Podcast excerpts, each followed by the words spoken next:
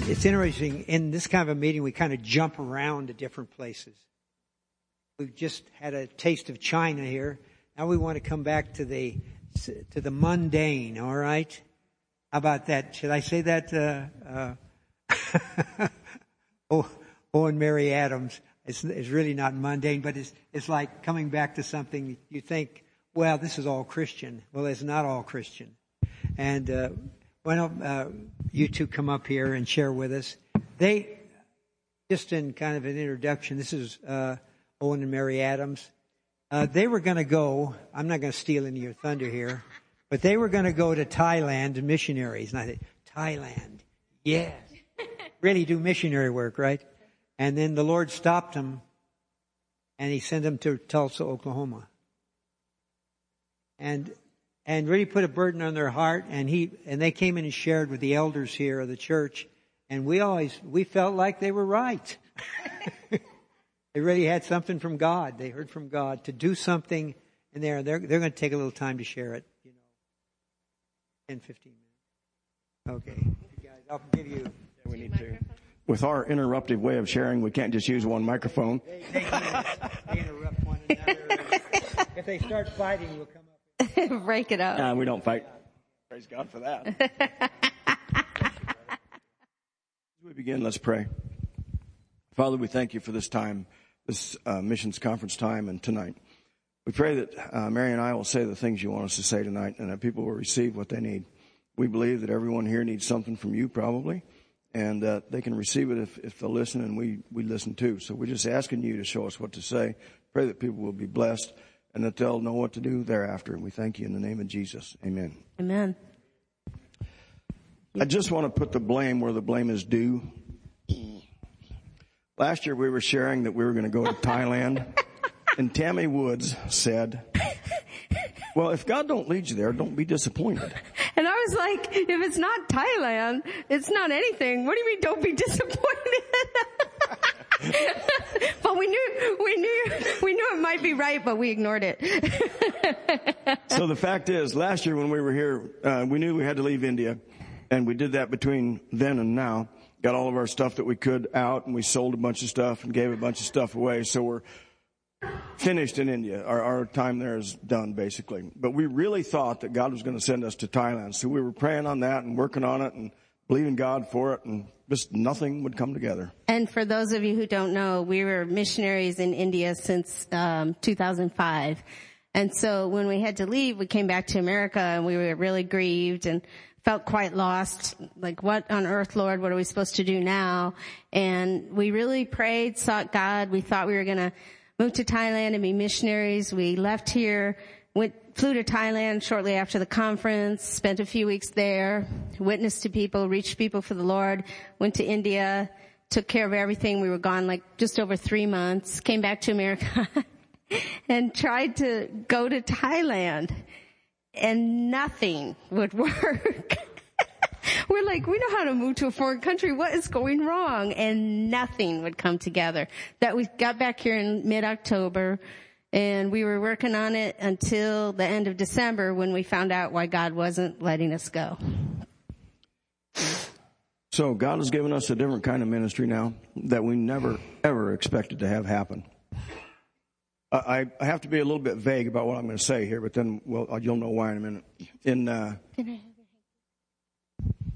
Right after Christmas last year.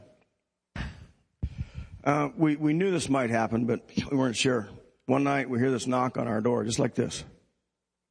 And we opened the door, and there was a person standing there, someone we knew from the past but hadn't had much contact with for a long time. And we said, well, come on in. And we greeted each other and, spent time together. And during the course of the evening, this person said, I'm a meth addict, and I want you to help me get into treatment. Will you do that? And we're missionaries. We've done all kinds of weird stuff that you can't do except with God. We had no idea how to do that, but we said, sure. Why not? We'll do this. We can help you. Well, he didn't know that we were clueless, but he stayed with us that night. And the next morning, someone called us, and they knew this person was coming. They said, "Did he make it there?" And we said, "Yeah."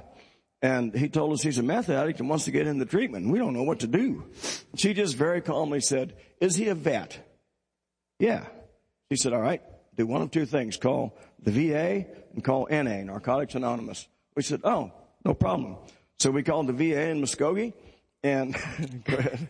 Gonna tell we emailed, we asked the person if we could confide in some people so that we could figure out how to get them help. We emailed a few people and they said, "Be careful. If an addict is using, they're gonna steal from you, cheat you, and deceive you, and lie to you." And we thought, oh, okay, so we went through that in India, so here we go. So we're like, okay. So this friend of ours called us and she said, "I was going to call you last night, but God wouldn't let me. God told me to call you this morning." And we said, "Well, he's here." And we told her the story, and she told us who to call. And I called the VA in Muskogee and started crying and told them the whole story. And they said, "Yeah, bring him on up. We'll help him," which was really funny because they don't have a treatment program, and she shouldn't have said bring him. But I guess God was so involved. So we went and got this person and woke them up and said, "Well, let's go save your life." And he said, "Okay." Because meth could kill you. And then I said, "I don't know a single thing about meth, but I know this. If you want to beat it, you'll need Jesus." And so we witnessed to them, and they said, "Okay, I'll get ready and we'll go." But they weren't ready to pray to receive Jesus. So we had to leave that with the Lord. We went downstairs. We have a two-story, one-bedroom apartment. We went downstairs. We're interceding while he's showering. And so he came down. He got dressed, came down, and said, "Okay, let's go." So we got in the car, and he's just very calm. Yeah. Like, this is kind of a weird experience, actually. You know, he's going to put himself away for about 30 days, essentially.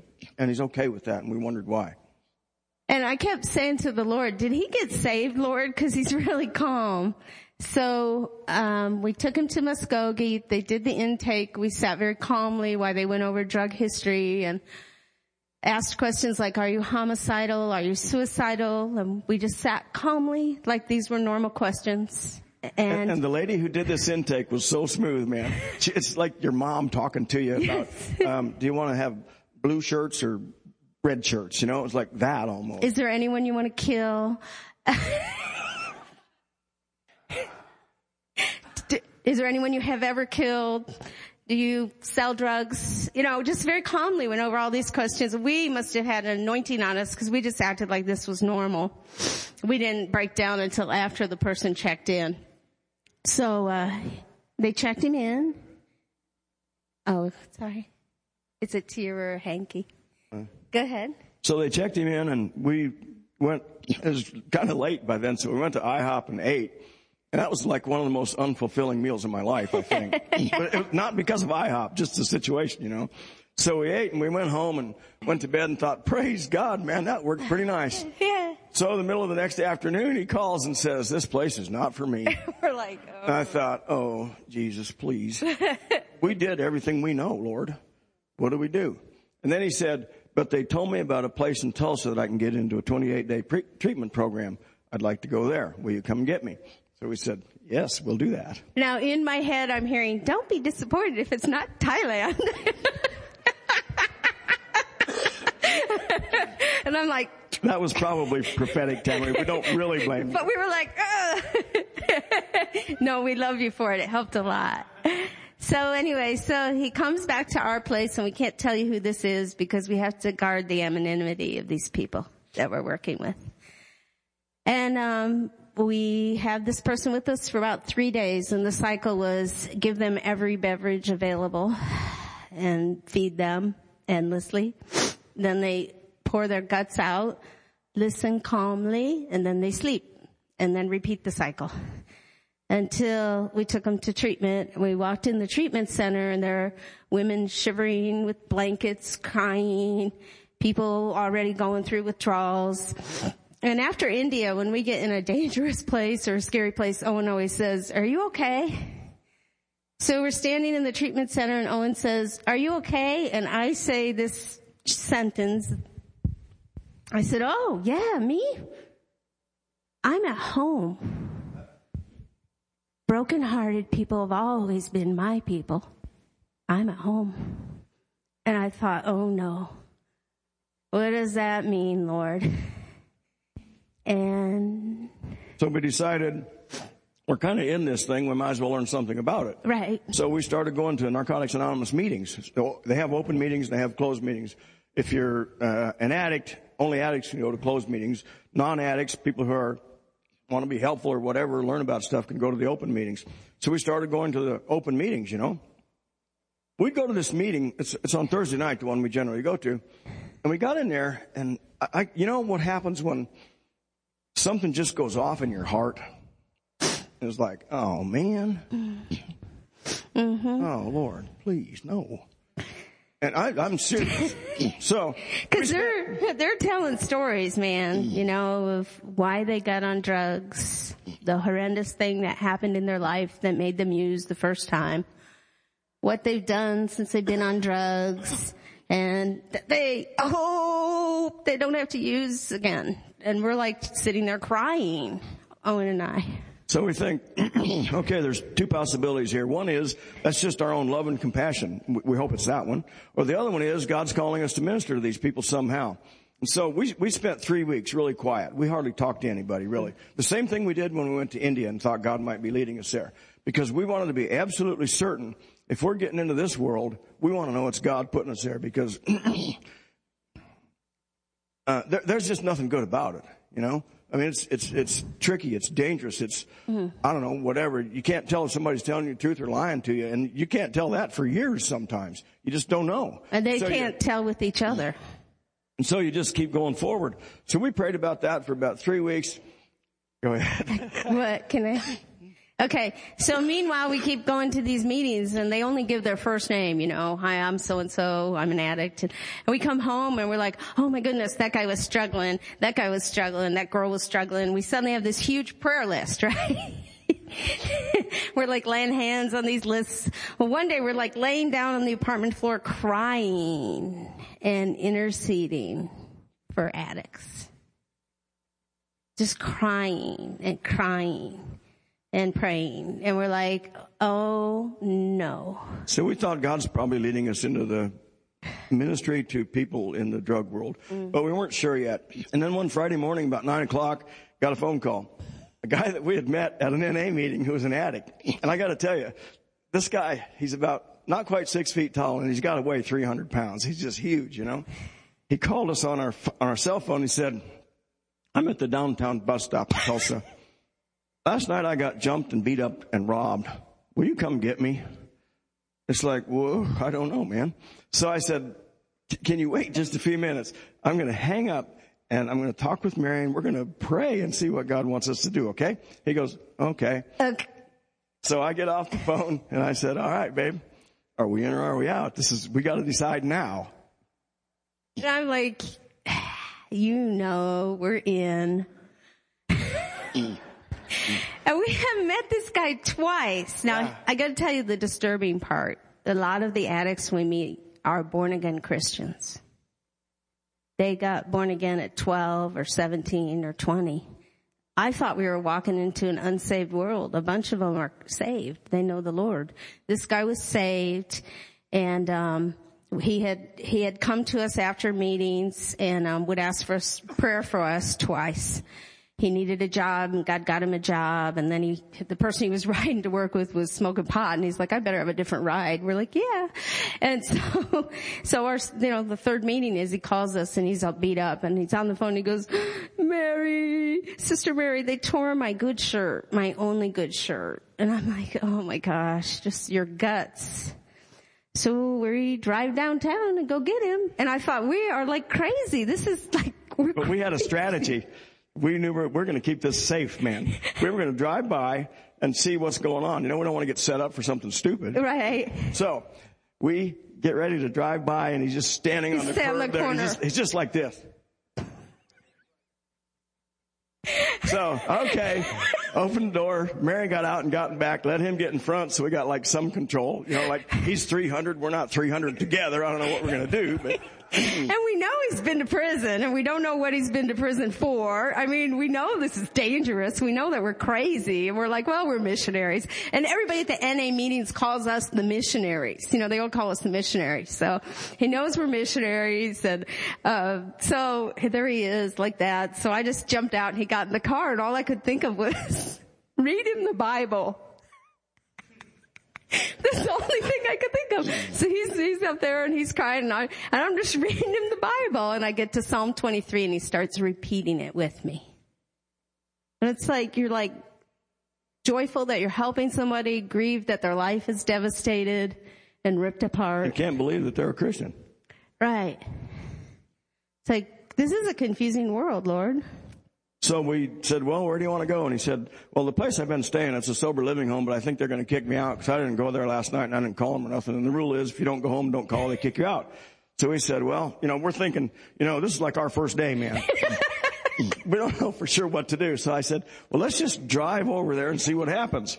So we And I'm like, don't worry. If they kick you out, Jesus has somewhere better for you to stay. And I thought, oh, dear God, I hope he doesn't ask me where. So we drove him over to the sober living home, and sure enough, they kicked him out. It's well, like, he doesn't have much to start with, but whatever it is going to end up in our car, you know. First they call him in, and they're like, who are these guys? And he goes, oh, they're the missionaries. They go, oh, you want to come in? We're like, okay. So we flop down on this couch, and the one guy's like, yeah, I'm a heroin addict and an atheist. We're like, okay, well, we're missionaries. That's who we are. You know? And everybody's like, oh, come on in. You're his friend. We're like, yeah, well, you know, new friend. We're his new friend. Yeah, this is the third time we met him. And so they take a vote. They're trying to decide, did he use, did he not? He hasn't paid any bills anyway. And, well, he has to go. He didn't come home. And they go, well, we're giving him to you. And we're like, no, time but out. We got savvy in India. You don't just give somebody to us and then say, go. Mary says, wait a minute. We need to find out where to take him. You know, we don't know any of this stuff. So they started brainstorming with each other. Well, there's this place, and there's this place, and there's this place. And they finally said, TCBH, Tulsa Center for Behavioral Health. That's the place. They'll either take him or find a place for him. So we found out where it was, and we drove over there. And they tell him, now don't lie. Tell them the truth about all your depression. And he's like, okay. And I'm like, oh, my God. So we pull in there, and he says, well, maybe I'm supposed to go to my job. He's been bleeding, you know. I mean, the guy got knots all over his head and so forth. We said, well, hold on just a minute. What's your job? He said, I'm working over at the fairgrounds serving food. And he's got blood all over his clothes. We're like, probably not. We're thinking that's probably not going to work. Well, just at that moment, the people he's working for called and said, are you coming to work today? And he says, well, I don't know for sure if I can. Jumped, robbed, and beat up. I've been bleeding. My shirt's all tore up. I got blood all over me. What do you think? They said, no, I don't think so. So we said, let's just go in here, TCBH. You don't have to stay. We're not going to make you stay. We can't force you to do anything you don't want to do. And see what they say. So we took him inside and told the guy at the desk what's going on. He's a Christian. Praise God for that, you know. Yeah. And then he's filling out the paperwork, and his only emergency contact on the earth is us. Not another human being on planet earth. He could write the phone number down as an emergency contact. And we thought, man, this is really, really weird. And then they're like, okay, so, you know, he'll need you. You need to, first they couldn't find a reason to keep him. And then they found out he didn't know where he was. So they kept him. And they're like, okay, so he's going to need you to come visit him. You're his friends, like, right? And we're like, well, once again, new friend. And they're like, okay, so he needs you to come. And the guy found out we were missionaries. He goes, oh, good. Are you ordained? Whoops. And I go, yeah, we're ordained. He goes, good. Only attorneys and ordained ministers can walk in a treatment center 24 hours a day. You can come anytime. Please come and minister to him. Do pastoral visits. We're like, no, not pastors. He's like, it's okay. Do pastoral visits. We're like, I mean, people are volunteering us for ministry. So we came and read the Bible to him and ministered to him. And, long story short, when he got out, he went to a Christian sober living home. He was there 11 days at the first place, TCBH. Right. And then he went to a Christian sober living home where we now teach a Bible study. We after we took him there, we started praying, and they asked us to preach in the church, connected to the Christian Sober Living Home. And then we preached, and then we preached again. Then we substitute taught a class about what the Bible says about anger. And then we were praying, and God gave us this idea for a class on how Jesus can help you in your recovery. We teach a 2-hour class.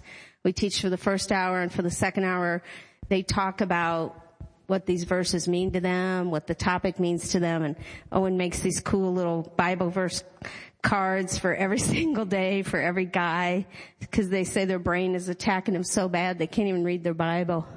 Well, after that, God just kept opening up doors everywhere we went. I mean, I was standing in the QT next to a girl, and I knew the signs now. I'm like, she's like this. I'm like, I think there's a little meth. I mean, I could tell. She's a meth addict. You know what I could tell. In the process, we learned Tulsa, Oklahoma, the addicts tell us, is the needle capital of America. The most injectable drugs in our country are available in Tulsa. And the meth capital of America? Oklahoma. And while our friends, the first friend is in treatment, 2 drug addicts died. One got out, OD'd on heroin. Another one. The very next day, he got out of treatment. He'd been there 28 days, and he got some heroin, and what he didn't know was he can't take the same dose he took when he went in because it's too much now, so he did it and died. And another girl was in treatment and just felt she couldn't take it and hung herself and died. And we started to find out, man, this is real. And then we started to find out they're Christian. A lot of them, one after another, is Christian.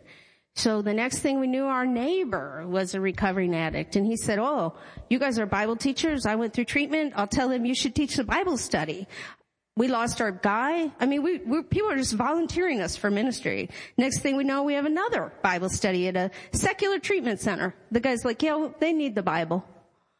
And the director said, there are a lot of guys here who are Christian, and we don't teach them the Bible. We're not, you know, that's not our job, but we would love to have you come and do it. So we started doing that, made a lot of connections with these guys, heart connections, you know, and there's like 60 guys there. The first night we did it, 13 guys came.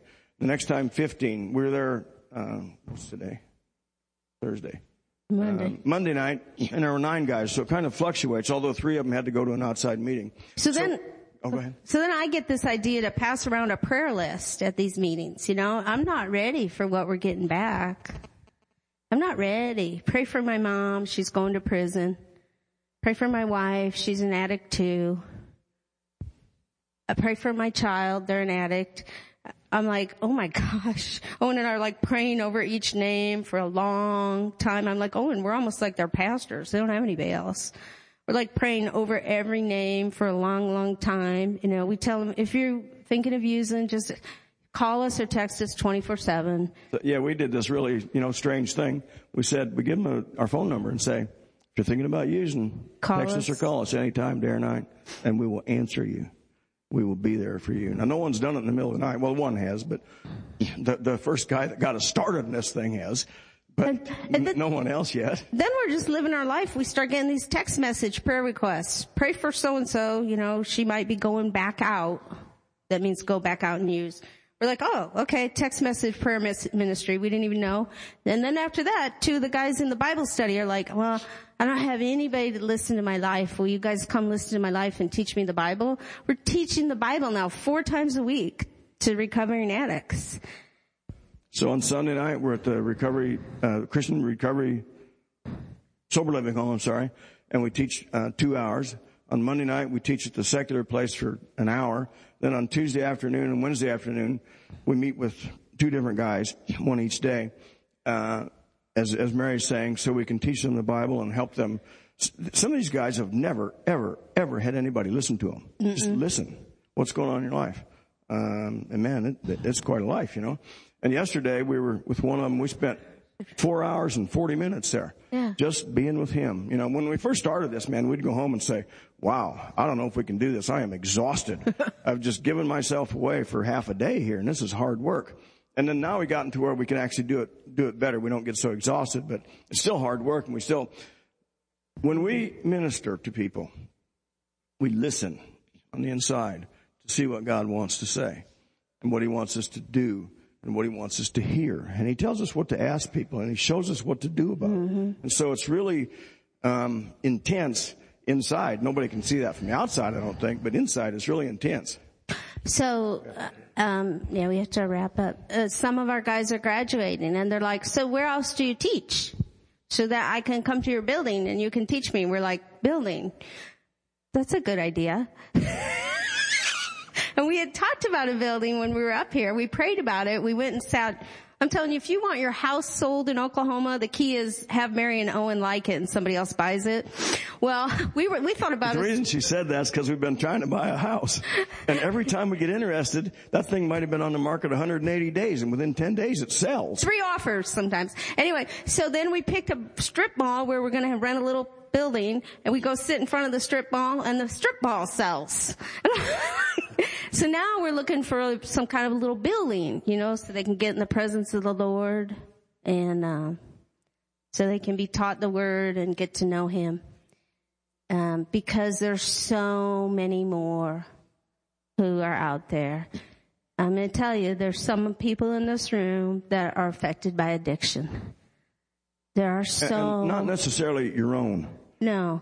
Family, friends. Somebody in your family, friends, close friends, relatives of some kind. I mean, we've talked to pastors and they say, yeah, I have 2 sons. One's an addict and one's an alcoholic. Yeah. It's like, whoa. There's so many. So we're asking the Lord to give us a building so that we can help them.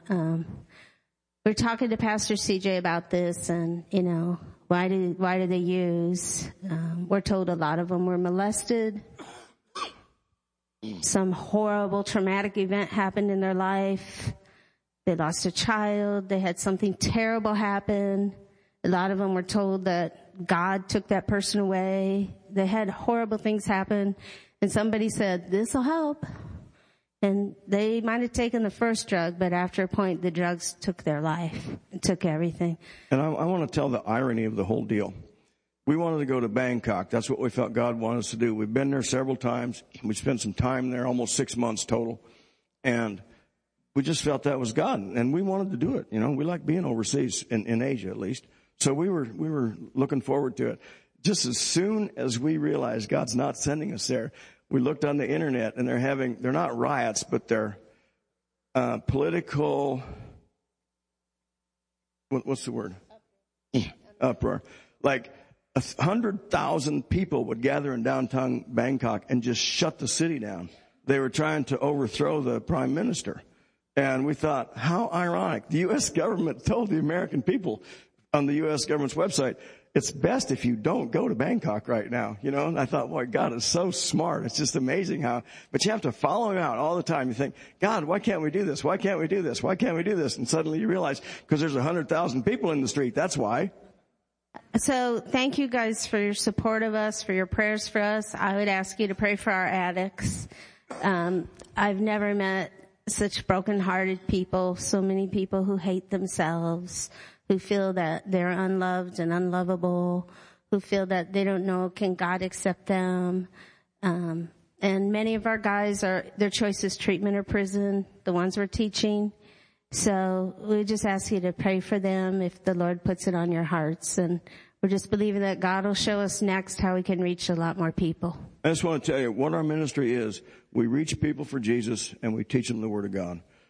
We don't have a treatment center, and at this moment, at least, we don't want one. We just feel like that's what God wants us to do. That's what we did in India.